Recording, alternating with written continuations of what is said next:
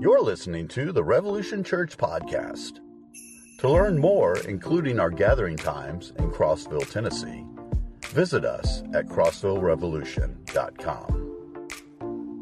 Well, good morning. Uh, my name is Brandon. Uh, I'm one of the pastors here. And uh, man, I am so excited uh, to be standing up here uh, this morning. But to be honest, I'm also uh, pretty humbled because, man, there is nothing like standing in front of an entire, you know, church congregation with everybody looking at you, you know, waiting for you to teach them something from God's word. It just, it just makes you realize really, really quickly, like, oh man, you know, what am, what am I doing? You know, like I'm just a, a broken mess standing up here. Y'all, the only thing uh, that qualifies me to stand up here is the perfect Holy Spirit that God put in me when I put my faith in Jesus Christ. And, and just so y'all know, just to put your minds at ease, I've been praying all week that through that perfect Holy Spirit that's inside of me, God would speak to y'all this morning. Not Brandon, who has nothing to offer you, but God, who has everything to offer you.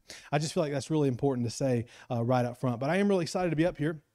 And I'm really excited to continue this new series that Pastor Josh did such an incredible job uh, opening up for us last week. I've been listening to him preach for going on six years now, and that may have been one of my favorite sermons he ever preached last week. It is so great. But he started this series off called Church on the Move. Uh, I don't know if y'all have uh, heard, but Revolution Church is moving really, really soon. Anybody excited for that move, by the way? Yeah. Yeah, me too. Super excited, super excited.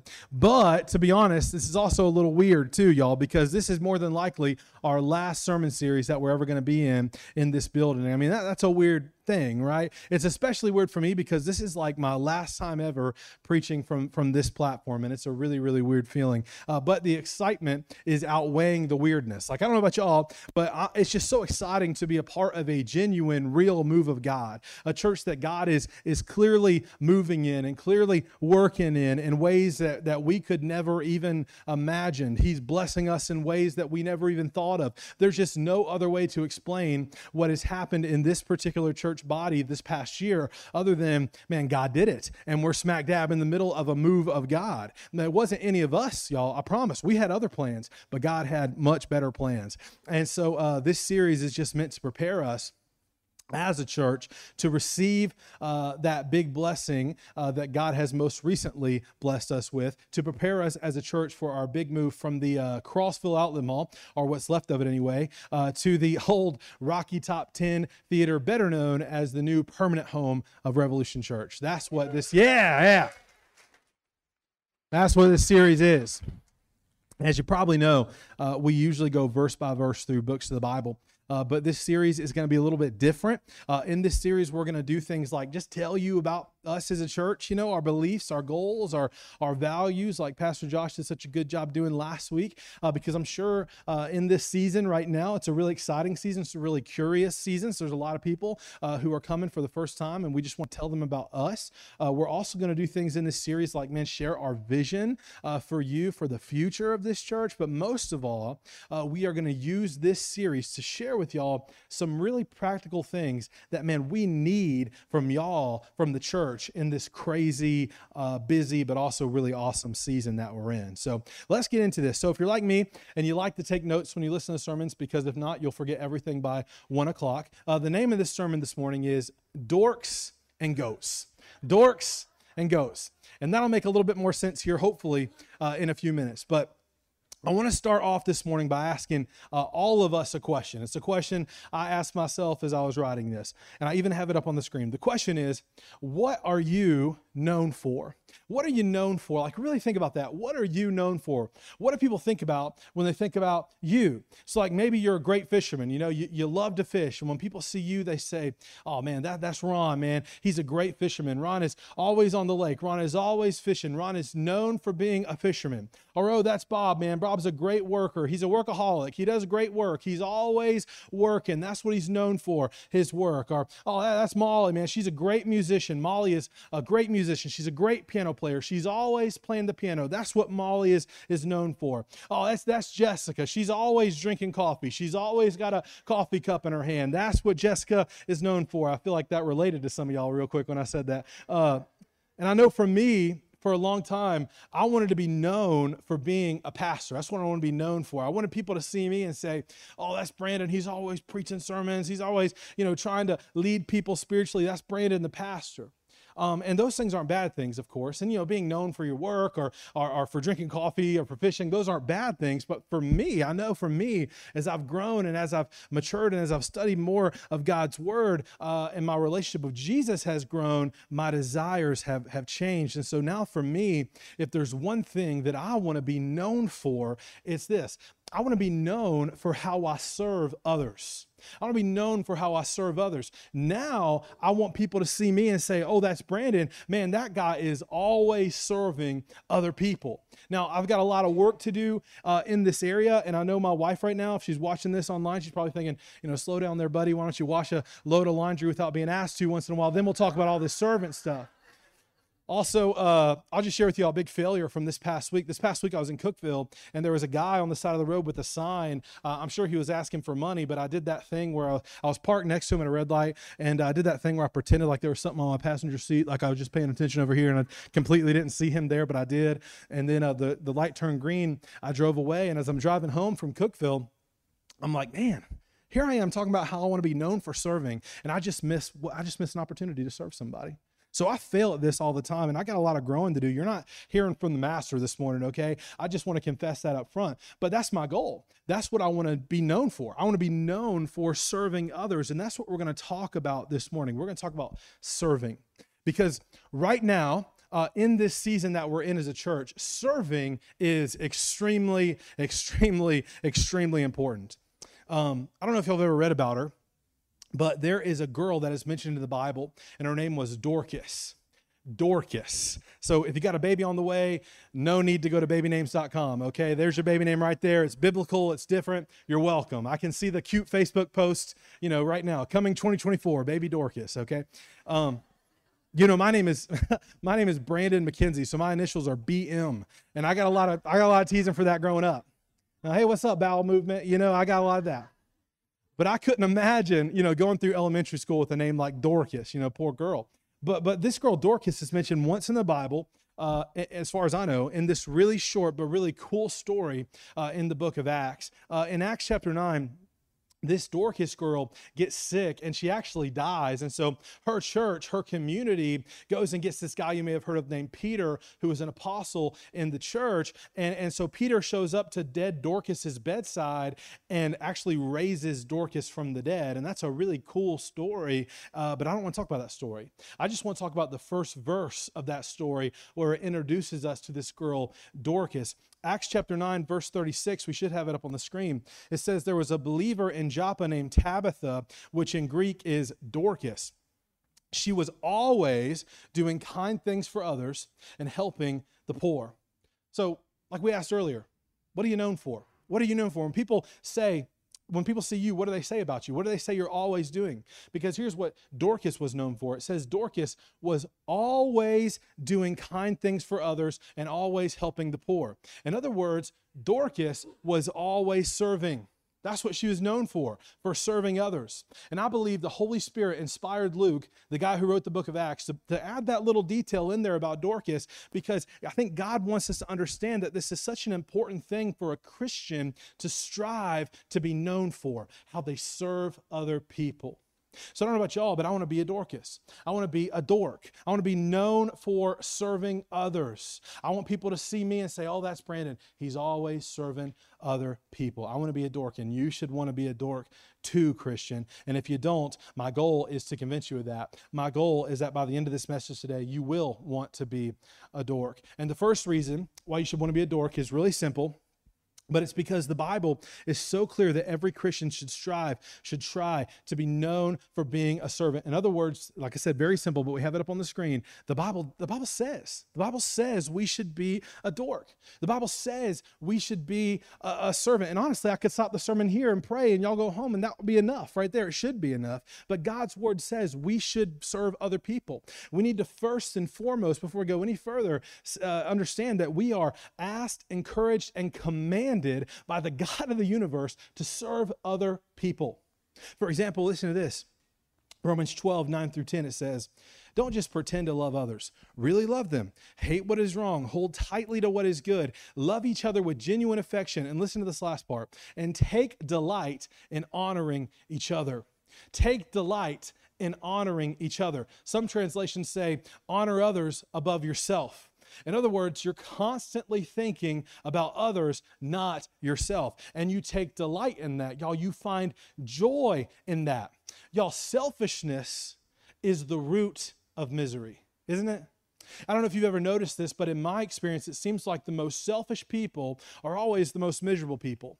The people who only think about their own circumstances and their own needs and their own wants and their own desires are usually the most miserable people. So the Bible says, avoid that misery. Don't be selfish. Think of others above yourself and you'll find delight. You'll find joy. And, what does it look like to think of others above yourself, to, to honor others above yourself, to take delight in honoring others? Here, here's what it looks like practically. You know, instead of thinking thoughts like, man, how, how can this person serve me?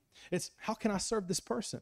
Instead of thinking thoughts like, what can this person do for me? What can I get out of this person? It's what can I do for this person and what can this person get out of me? Instead of thinking thoughts like, how can this person make me look good? It's, it's how can I make this person look good? How, how can I help this person? How can I sacrifice for this person? How can I sacrifice my wants for this person's needs? That's thinking of others above yourself. That's honoring others above yourself. That's serving others. That's, that's what it looks like to think like a dork.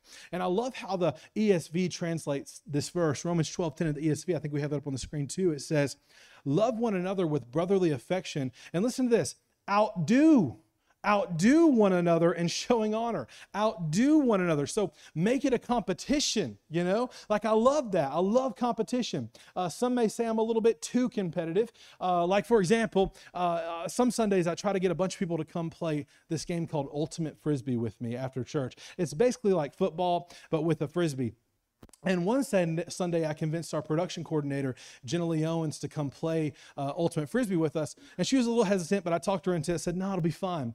But I'm when I get in the game, y'all, I'm just competitive. I'm only thinking about winning. And so I remember uh, at one point in the game, the Frisbee was coming my way. If I caught it, I was going to catch it in the end zone. I was going to score a point for my team. We were going to win the game. And I, in my peripheral vision, I saw this blur that I assumed was a human being. Uh, and I'm like, man, they're about to learn a lesson today. You don't get in Brandon's way when he's about to score a point. You know what I mean? So I'm going through this person like a freight train. I don't care who it is. Turns out it was uh, Jenna Lee. Uh, she never played with us after that again. Um, she apparently dislocated her hip or something. I don't know. But it was competition, so it was okay. Um, so maybe you're like me and you love competition. You get competitive, man. So if that's you, you should love this verse. Make honoring each other a competition. You know, make serving each other a competition. They ain't going to honor me more than I'm going to honor them. They ain't going to serve me more than I'm going to serve them. So if I'm walking into a church on Sunday morning and the greeter at the door says, Good morning, how are you, sir? I'm going to outdo them and say, I'm good. How was your week? And if they try to if they try to outdo me and say, Good, how's your family? I'm going to outdo them and say, Oh, they're good. How can I be praying for you? You know, checkmate, right? Competition, baby. Outdo one another in showing honor, outdo one another in serving others. That's being a dork. Another verse that talks about the importance of serving others is 1 Peter 4:10. I love this verse. So much to learn from it. It says, God has given each of you a gift from his great variety of spiritual gifts. Use them well to serve one another. So I would write this down if I was taking notes. God gives us spiritual gifts as a way to help us be a dork. God gives us spiritual gifts as a way to help us serve others. So, if you've been in church before, or if you grew up in church, you probably heard of spiritual gifts before. Um, if you haven't, these are gifts that God gives His children and only His children. Like, let me explain. And this is crazy. If you never heard this, this will blow your mind. But there really is a God believe it or not. And He is good and He loves us and He creates us and He gives us life and He gives us every breath we breathe. Uh, he, he wrote us a perfect instruction manual for life we call the, the Holy Bible. And what do we do? We spit in His face, we look at that perfect instruction manual for life, and we say, we can do it better, and we throw it in the trash. And we deserve hell for sitting against the creator of the universe. But because that same God loves us so much, He doesn't uh, uh, automatically give us what we deserve. Instead, He comes to this earth as a man named Jesus, lives a perfect life, dies on a cross as a perfect sacrifice for our sins. So now we don't have to live a perfect life. And now, despite all of our past, present, and future sins and, and failures and screw ups, if we believe in what Jesus Christ did for us, we can get out of the punishment we deserve. On top of that, we can receive a reward that we don't deserve called heaven in eternity in a perfect world with a perfect body, with a perfect mind, partying with Jesus forever. And that's like amazing. Like, wait a second, are you are you kidding me, God? But God, God, doesn't stop there. On top of all that, He, he knows us individually. He loves us. He cares for us. He has a, a purpose and a plan for us. He provides for us. He blesses us. And He gives us each different spiritual gifts here in this life on this earth. Each of us as children of God. And the way I describe spiritual gifts, my, de- my best definition is these are things that you now have an ability to do or a passion for doing that you didn't have before you met Jesus. That's spiritual gifts, I think, in a nutshell. So maybe when you became a Christian, you know, God gave you a, a gift, a gift of generosity. Now you have this passion for being generous, or the gift of hospitality. You never wanted people in your house before, but now you all of a sudden have this desire to, to bring people in and to, to show hospitality, administration. There's all sorts of different spiritual gifts. And by the way, if this idea of spiritual gifts is still confusing to you and you're like man i'm a christian. I know i put my faith in jesus but i haven't figured out what my spiritual gifts are yet well that's one big reason that we have something here called the growth track. Uh, we literally want to put you on a track to grow in your relationship with jesus. And by the way we require everyone who's going to serve in any area of revolution church to go through the growth track. You hear it in the announcements every week but i'll, I'll remind you again it's a three it's three one hour classes that happen during the second service. So right now during the first uh, three sundays of the month. And the growth track does a lot of things. It covers a lot of bases. But a big part of the growth track is just meant to help you find out what your spiritual gifts are and how you can use them to discover what your purpose is and how you can make a difference so sign up in the if you haven't already, man, today before you leave, sign up in the in the lobby. There's a little sheet of paper in the lobby right right outside the front door. Sign up for that growth track and we'll help you discover your gifts. And listen, more importantly, we'll help you figure out how to use your spiritual gifts. Because what's the point? What's the point of spiritual gifts? Why does God give them to us? This is where the church has abused this idea of spiritual gifts, y'all. A lot of churches, a lot of Christians have used their spiritual gifts to puff themselves up and they've used their spiritual gifts for their own gain and their own reputation and, and, and, their own popularity. But, but let's pull that, that verse that we were just reading up one more time in 1 Peter 4.10. What does it say? It says, God has given each of you a gift from his great variety of spiritual gifts. Use them well to what? To serve, to serve one another. You can be the most spiritually gifted person on the planet, but please hear me. If you are not using your spiritual gifts to serve other people, your gifts are pointless. Your, your, gifts are meaningless. God gives us spiritual gifts as a way to help us serve others. God gives us spiritual gifts as tools we can use to help us serve others. That is the purpose of spiritual gifts. And, and think about it that's how important it is to God that his children serve his children. It's so important to God. So the Bible makes it very, very clear we should strive to be a dork, we should strive to be a, a servant. And God even gives us gifts as tools to help us be a servant, help us be a dork. But here's another reason why you should want to serve and why you should want to be a dork because God rewards dorks. God rewards dorks. God rewards servants. You know, the Bible says God sees everything, and God sees what's done in secret. He sees the little and big ways that you help and serve other people. He sees the things you do that no one else sees. Uh, Jesus said this in Matthew, Matthew 6 4. He said, Give your gifts in private, and your Father who sees everything will reward you. And Jesus is talking about giving to the needy here in, in, in this context, but I think that falls under the category of serving others and being a dork. And, and, and, and, and Jesus says, Don't worry about being seen. Jesus says, don't, don't worry about being rewarded by others. Don't even worry about being thanked by others because God, the creator of the universe, God, your Father, sees everything. And listen, He will reward you. He will thank you. God rewards dorks, God rewards servants. And isn't that better than being recognized or rewarded or thanked by a human? You know, God knows everything about you. Y'all, no one else knows more about you than God does. He knows exactly what you need and he knows exactly what you want. And he knows the best way to thank you and he knows the best way to reward you. He doesn't have to reward us for serving others. He doesn't have to thank us for being a dork. And it's definitely not the reason why we serve others, but it's just the way God is. He's just that good. God rewards servants. And just as a as a side note, while we're talking about God rewarding uh, servants, one big way that God rewards servants is by rewarding servants of small, seemingly insignificant tasks with bigger and greater tasks. Um, so I have this up on the screen, eh, but typically you have to be willing to do something small in order for God to give you something big. Typically, what I've noticed in my own life personally, and what I see in scripture, is that typically you have to be willing to do something small in order for God to give you something big, to reward you with a bigger and greater task. You know, like when a married couple uh, uh, gets, when a young couple gets married and they immediately expect to have everything that their parents have. You know, like we're married now, so we should have the same kind of cars that mom and dad do, the same kind of house that mom and dad does. We should have the same kind of numbers in our bank accounts that our parents do. But, but no, most of the time, their parents work their way up to having all that stuff.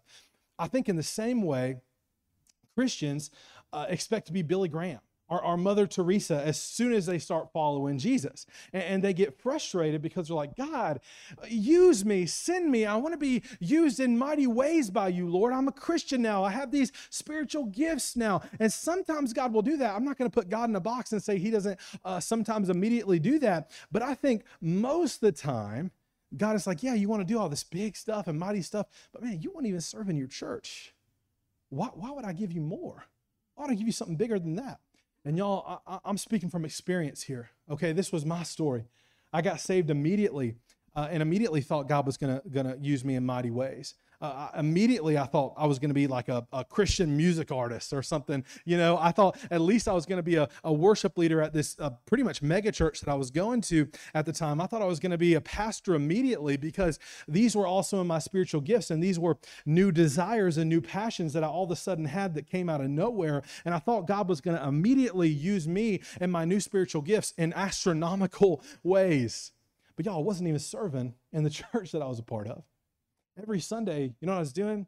I, I was waking up I was going to church. I was drinking their coffee. I was taking up a seat in their sanctuary. I was enjoying their worship. I was enjoying their messages. And as soon as the pastor said amen, I zoomed out of the door and did it all again next Sunday.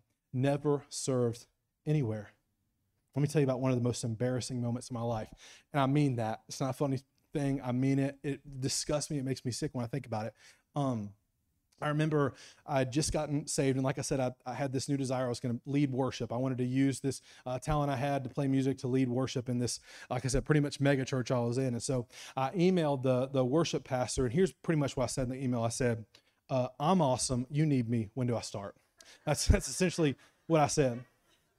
And the uh, worship pastor was gracious enough to email me back, and he said, uh, "Listen, man, that's great that you want to serve here, but what we require is everybody's got to uh, serve in our kids ministry, lead music in our kids ministry before we let them on the on the platform." And, and y'all, I just got so angry. I so angry. I remember looking at that, and again, it disgusts me today. But I was like, "Kids, man, I, I don't need to do kids ministry. I can go straight to the platform. I, I'm too good for all this." Literally thinking thoughts like that.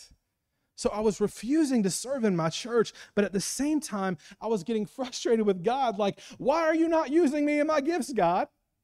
But I'm ignoring all these opportunities that God wants me to serve. Y'all, you have to be willing to do something small, seemingly insignificant, in order for God to give you something big. Uh, a couple years later, I felt God calling me to go back to my home church that I grew up in, a really, really small church. And I felt like God was telling me to serve in their youth group of about five to 10 uh, students on a good Wednesday. And, uh, and it felt small. I didn't want to do it. It felt insignificant. I didn't want to do that. I didn't want to, but, but, I, but I bit the bullet finally, and I did. It took me a while, but I finally did. And about a year later, I got a job offer to be the, the youth pastor in a church called Revolution Church in Crossville, Tennessee. And now, six years later ish, I'm standing in front of all you guys exercising what I believe is, is one of my spiritual gifts, which is a passion for, for preaching God's word. And that's usually how it works, y'all. You have to be willing to do something small in order for God to give you something bigger. We see this in scripture too. You know, the, the mighty warrior giant slayer, you know, uh, king of God's chosen people, writer of Psalms, King David. Before God used David to do any of that big stuff, he made him do uh, small, in, seemingly insignificant things. Before God used David to do any of that stuff, David was bringing sandwiches to his brothers on a battlefield. Because he, before he became a king, before he became the king of God's chosen people, he was literally a sandwich delivery boy for his brothers. You have to be willing to do something small in order for God to give you something big. Like that little boy in the story uh, from John, where the little boy offers up his lunchbox to a disciple. This little small act of service. Here you go, disciple. You can have my lunch. Everybody seems hungry. You can try to disperse this. And what does Jesus do? He uses this small act of service to feed thousands of people. You have to be willing to do something small in order for God to give you something big. So please, please take it from someone who's failed at this miserably. Uh, don't get in a rush to be used by God in these mighty ways. Listen, you are never wasting time serving others, no matter how it is. And, and, please listen to this there is no insignificant way to serve others. There is no insignificant way to serve others. It's all significant, but you have to be willing to do something small in order for God to reward you with something bigger. So, to recap, we should want to serve because God rewards dorks, God rewards servants, and God knows the best way to reward his servants. And one of the main ways that God rewards servants uh, is with bigger and greater tasks. We should all want to be a dork. And hopefully, we all do want to be a dork. But I do have a warning um, for all you want to be dorks out there. Going to have it up on the screen. The greatest enemy of a dork is pride. The greatest enemy of a dork, of a servant, is pride.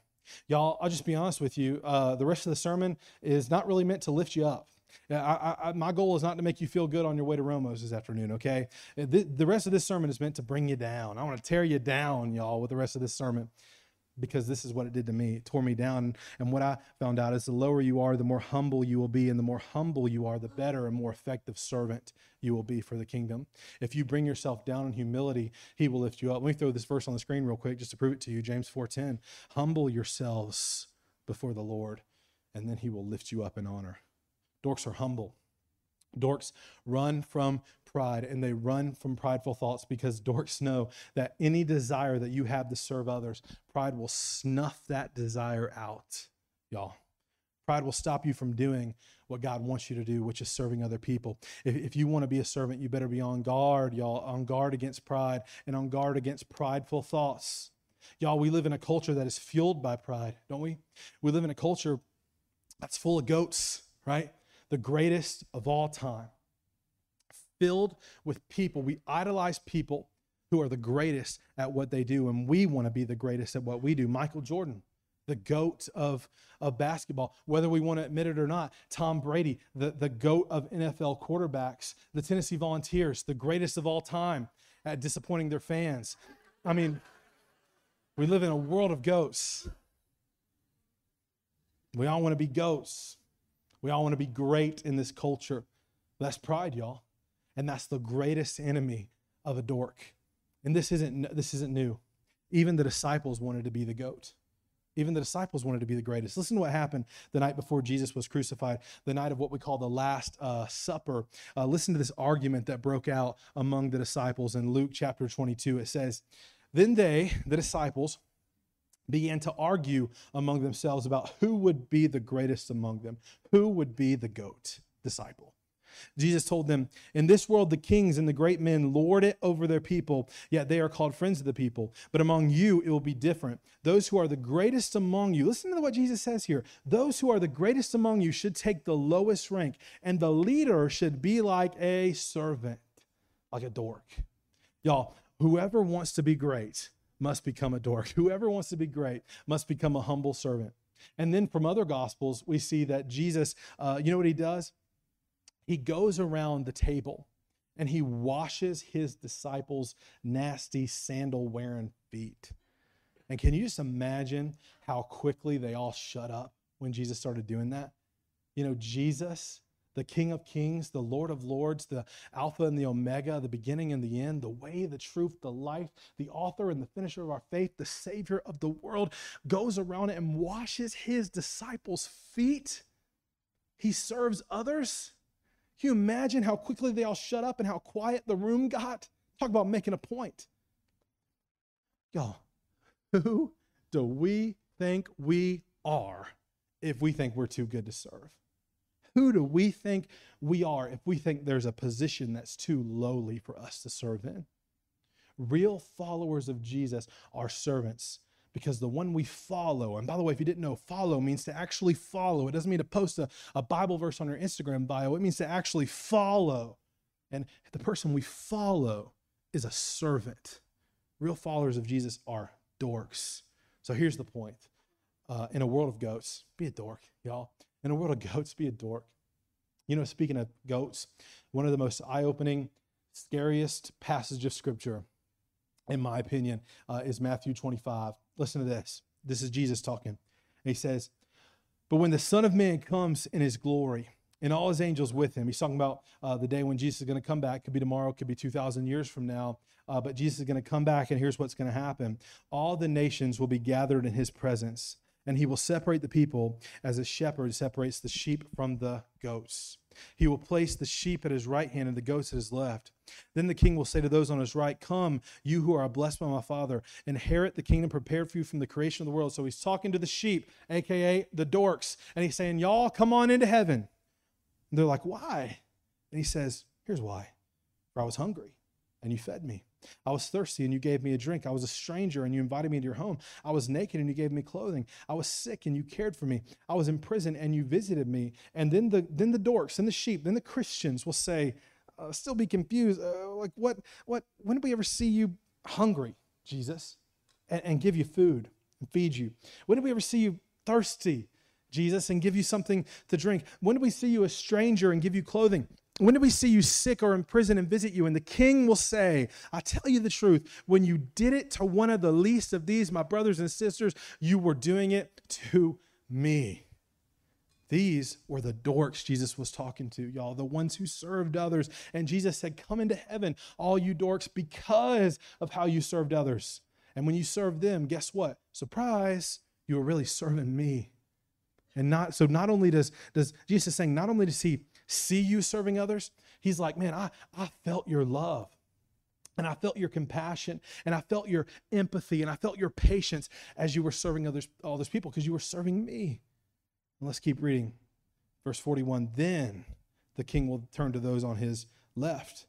And these were the goats, the greatest of all time, the ones who were only concerned about their name's sake and them being great and their kingdom and making themselves great and their name's great. And, and he'll say, Away with you, you cursed ones, enter the eternal fire prepared for the devil and his demons. For I was hungry and you didn't feed me. I was thirsty and you didn't give me a drink. I was a stranger and you didn't invite me into your home. I was naked and you didn't give me clothing. I was sick and in prison and you didn't visit me. Then they will reply, Lord, when did we ever see you hungry or thirsty or a stranger or naked or sick or in prison and not help you? He will answer, Jesus will answer, I tell you the truth. When you refuse to help the least of these, my brothers and sisters, when you refuse to serve others, when you refuse to be a dork, when you refuse to help the least of these, my brothers and sisters, surprise, you were refusing to help me. You were refusing to serve me. And they will go away into eternal punishment, but the righteous will go into eternal life. One day, Jesus. It's not some fictional story, fairy tale. This is a real story. Jesus is going to separate the dorks from the goats. And I just, I really want to get serious just for a second here and really want us to ask ourselves this question which side are we going to be on? As, as, as I was reading that description of the, of the sheep, the dorks, and I was reading that description of the goats, which better fit you? Which more accurately described you? Which side are you going to be on?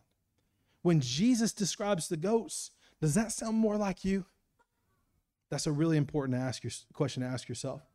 And there's one more important thing I want you to notice from that passage we just read. Uh, Jesus says, When you did it to one of the least of these, my brothers and sisters, you were doing it to me, my brothers and sisters. Y'all, he's talking about serving other Christians. He's talking about serving the church. So, our priority when it comes to serving should be the church your church that you're plugged into. And if you're still not convinced of that, listen to these verses Romans 12, 13. It says, When God's people are in need, be ready to help them. Always be eager to practice hospitality. When who are in need? When God's people are in need, the church. Galatians 6:10. Whenever we have the opportunity, We should do good to everyone, especially though to those who are in the family of faith, the church. What I'm about to say is so, so, so important. I really just need you to hear this, please. I even have it up on the screen so you can hear it and see it. Your church needs you. Your church needs you, y'all. We don't just we don't just want you to serve. Y'all, we need you to serve. We need you bad. Don't fall for the lie from the enemy that says, ah, they don't really need me at Revolution Church. There's a lot of people there. They can kind of do without me and my and my gifts and the way I could serve them. That's not true. That is a lie, y'all. We need you. Your church needs you. Listen, God has a care plan for his people. Do you know what God's care player is? Can't care player. I can't talk. It's not even third service and I can't talk. We're in trouble. God's care plan for his people is his people. God's care plan for his people is his people. God wants to use the people in this church to meet the needs of the people in this church. So we as church leaders, we, we need you to serve. We need you bad to quit being just a butt in a seat. Like we're glad you're here. We are. But but if you don't want to serve, this may not be the church for you. I'll just be honest. Because we're a church on mission, y'all, that wants to make a difference in this town, in this county, in this country, and even in this world. We're a church on the move, y'all, and we need your help. And, and, maybe you're like, well, if, if it's God's will, you know, for, for Revolution Church to move, God will make a plan. You know, if God really wants Revolution Church to make some this big impact, or whatever, God will, God will make a plan to do it. Yeah, He will, but you are His plan. You are His plan. God wants to use His church to build His church. God wants to use His church to move His church where He wants His church to go. I'm just going to lay all the cards on the table uh, here today and say, we need you. We need your help. We need you to step up and, and start serving. You know, um, one of the things I do a lot as a pastor is I, I, I officiate weddings. And uh, there's nothing I hate more. I hate it. Listen, I'll marry you, I'll officiate your wedding, but I'll hate every second of it. I'll just be honest. Because this is this is the day that little girls have dreamed about their whole life. And if I say one thing or do one thing wrong, it could ruin the most important day of their life. And guess what? They'll never forget it for the rest of their life. Talk about pressure. I hate every second of it. Um, I've done a lot of stupid things while I've married people. For example, um, I used to always stand behind, uh, like right behind the couple as they kiss. And so, in all these nice, fancy pictures, there's just me in the background. So I tried uh, uh, recently. I married uh, Alex, who's our middle school coordinator, and his wife Kara. And I and I said to myself, I am when I say you may kiss the bride, I am booking it. I'm running. And that's what I did. I said, You may kiss the bride. And I I was breaking a sweat, y'all. I walked like a mile over in this direction. I said, all clear. You know where the what angle the photographer took the picture from? Just like that. So there I am. They're still kissing. I can't win. I can't do it right. I hate it. Another another thing I, uh, I've done stupid in weddings. My uh, first wedding I ever did, I remember I told everybody to all rise when the bride comes down the aisle. That is one really cool thing about marrying people. You get to tell people to all rise. That's fun. But when the bride comes down the aisle, you tell them to stand up. And uh, what you're supposed to do is tell them to sit back down. I forgot that part. So the whole time, the whole wedding, not joking, they're standing up. Uh, and uh, all those nice fancy chairs they spent so much time organizing and decorating and probably spent a lot of money on, pointless. No need for them. They stood the whole time. And I thought by the end of the wedding, I thought, never doing that again. Second wedding I did, all rise. Bride comes down the aisle. Forgot to tell him to sit back down. Chairs, pointless. And I said, I'm never doing that again. Third wedding, Bride comes down the aisle. All rise. Forgot to tell him to sit back down. I said, I'm never doing that again. And you know what I finally realized after messing up three times? What I finally realized is when you officiate a wedding, people are looking at you to tell them what to do. All eyes are on you. If you tell them to do it, they will do it. Sit down, stand up, whatever. And I thought maybe the same is true in the church. Like maybe some of y'all are waiting for someone to get up on this platform and stand in front of you and say, We need you to serve. Please serve. Please, we need you to serve. So that's what I'm doing. That's what I'm doing right now. I'm just telling you, we need you, church. Your church needs you to serve. Y'all, we're a church on the move. We're a church uh, that's about to make a huge move. Um, the biggest move in Revolution Church history we're about to make right now. And each ministry of this church, we really believe this, is about to explode. It's about to, to essentially double in size. And so here's what I did I, I, went around to, to each ministry leader in this church and I said, Hey, how many people do you need to step up and start serving in your ministry in order to handle your, the growth of your ministry and to sustain the growth of your ministry? And first of all, Jenna Lee Owens, who hip I dislocated, uh, she said, our production, our production coordinator, she said, our production team needs about 12 uh, volunteers in order to sustain our growth. Brooke said she needs about 10 people uh, in, in, in, worship to sustain our, our growth. Matt, our Rev Connector, our Rev Connector, our second service, get it together, Brandon. Our Rev Connect director, which is a ministry, if you don't know that we started recently, that's thriving. It's awesome. Uh, it's a ministry from 26 to 40 year olds. And he said it needed about 14 people to step up and start serving in that area. Uh, Jeff, our um, Rev Men's director, he said he needed about 11 more dudes to step up and start serving in Rev Men. I emailed Annette, our uh, Rev Ladies coordinator, and asked her that same question. And she sent me back an email saying she needs 6.7 more ladies to step up and start serving in her ministry. So, just to clarify, she needs six whole ladies and someone who's 0.7th of a lady. Someone who's 0.7th of a lady right now is like, yes, finally, somebody needs me. Um, Rev Students Middle School Ministry needs about 15 to 20 more leaders to step up and start serving our, our, our, middle schoolers. Rev Students High School Ministry needs about 20 to 30 more leaders to sustain our, our growth. Uh, RYA, our college ministry, we don't really have leaders right now in this season that we're in per se, but we need a lot more young adults, college age kids. You don't have to be in college, but college age to, to step up and to be mature enough to lead conversations in your tables and stuff like that. Our kids minister, Jackie, she got a little greedy and she said she needed 100 leaders uh, to serve in our kids ministry. And by the way, let me just give kids ministry a little plug here. You know that passage we just read where Jesus was like, "What you do for the least of these, my brothers and sisters, you do to me." I mean, who, who is I'm about tripped. Who is the least uh, uh, of these in the in the church?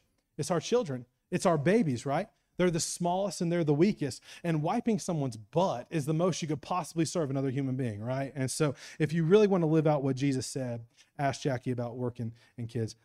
I should get away. Pastor Josh does a lot worse things than that. Okay, I should get away with that. All right. Uh, I don't know if he's in here, but and also there are uh, a lot more behind the scenes um, areas that we need more team members to step up and serve in. We need more greeters. We need uh, more ushers, more hospitality team members serving coffee. Uh, we're going to have an awesome coffee uh, bar over there. We're going to need more t- uh, cleaning team members, more counting team members, more security team members. And I'm sure I'm missing a ton of people. And if you're thinking, oh, I'm above that, I don't want to do all this uh, this stuff. That, the, these, there are more important places for me to serve. Just listen to this first. 1 Corinthians 12, uh, 22 through 24, it says, Some parts of the body that seem weakest and least important are actually the most necessary. And the parts we regard as less honorable are those we clothe with the greatest care. So we carefully protect, the, protect those parts that should not be seen, while the more honorable parts do not require this special care. So God has put the body together such that extra honor and care are given to those parts that have less dignity. So the behind the scenes, unseen parts, unseen areas are actually the areas worthy of the greatest honor and the most necessary, is what God's word says. But my point is, we need you. Your church needs you, and your church needs your spiritual gifts. Y'all, that's the reason God gave them to you. And altogether, that's roughly 300.7 uh, people that we need to step up and start serving at Revolution Church. Now, there are qualifications and there are different things we look for in people and in each different areas. And there are some people who do great in one area and not be effective in other areas. And we as church leaders have gotten really good at uh, figuring out what uh, personality types and what spiritual gifts uh, are best fits for our particular area. Uh, so please, please, please, I can't stress this enough. Please be humble enough, like we talked about earlier, to, to trust us. If you come to us and say, hey, I want to serve in your area, and we say, ah, we think you'd be more effective if you served in this area area, please trust that kind of pastoral authority that you put on us as church leaders, as a part of the, being a part of this church body. Okay, but if you feel a calling to a certain area, man, uh, come up to come up to that leader after church if you know who they are. If you don't know who they are, go to our, our website, hit that little staff uh, button there, I guess it's called, and you'll see the list of staff members and all their emails. You can send them an email, and you'll see the ministry there over. Um, so do that today. One last thing I want to say, and then I'll shut up. There's actually one last verse I want to read, then I'll be done. Matthew 9, 35 through 37. says Jesus traveled through all the towns and villages of that area, teaching in the synagogues and announcing the good news about the kingdom. He healed every kind of disease and illness. And when he saw the crowds, he had compassion on them because they were confused and helpless, like sheep without a shepherd. He's looking out at all these lost, wandering people, and he says to his disciples, Man, y'all, the harvest is great, but the workers, they're few. You ever really think about that verse? Like, I've really thought about it the past couple weeks. Like, the harvest is great. really? Really, Jesus? I thought the world was lost. I thought the, the, the world was hopeless. You're telling me the harvest is great? You're telling me it's reachable? You're telling me it's changeable? Y'all, Jesus is really attractive. A lot of Christians aren't. A lot of churches aren't, but Jesus is. And people desperately need him. They just don't know they need him. And there's a lot of people who are lost and they seem so unreachable, but they are. And they're ripe for harvest, Jesus says. The harvest is great. The harvest is plentiful. We just need the workers. You know, I thought Crossville was this cute little Bible Belt town when I moved here. At least everybody says they're a Christian. But then we bought that movie theater and all those comments on the Facebook post, it was like, man, this town's a lot more lost than I thought. We don't, we don't need, we, we, we don't need Jesus. We need our movies, you know? We, we, what are we going to do? Our kids are going to be on. I mean, it's just ridiculous the stuff people are saying. What I realized, ultimately, y'all, what I realized is Crossville's a lot more lost than I thought, and the harvest is great. The harvest is plentiful. We just need the workers, y'all. We just need the dorks, you know? So, what are you known for? What are you known for? Really, really ask yourself that question. What are you known for? What do people think about when they think about you? I don't know about y'all, but I want to be a dork, not a goat. I want to be a dork, not a goat. So I want to be known for serving others. And there's a lot of reasons why, but I saved the, the best reason for last because the harvest is plentiful. The harvest is great, and we're a church on the move to reap that harvest, but we need your help. Let's pray. God, thank you so much for blessing this church. Thank you so much for allowing us to be part of a real move of God, a genuine move of God, a church where things happen that there's no other explanation for than you are in this and you're over this and you and for some reason out of your grace and out of your love it's not that we're great it's not that we're good it's that you're great and you're good and you've decided to bless us and you've decided to move us and you've decided to use us so thank you first and foremost for allowing us to be a part of a church like that. But also, God, I just pray that we would raise up some leaders in these seats this morning. Because in order to do what you want us to do, we need the people. You want to use the people in this room to take this church where you want it to go. So I pray that you'd raise up leaders in this service right now, this morning, today. And I pray this in Jesus' name. If you're encouraged by today's message, be sure and rate us and subscribe on iTunes.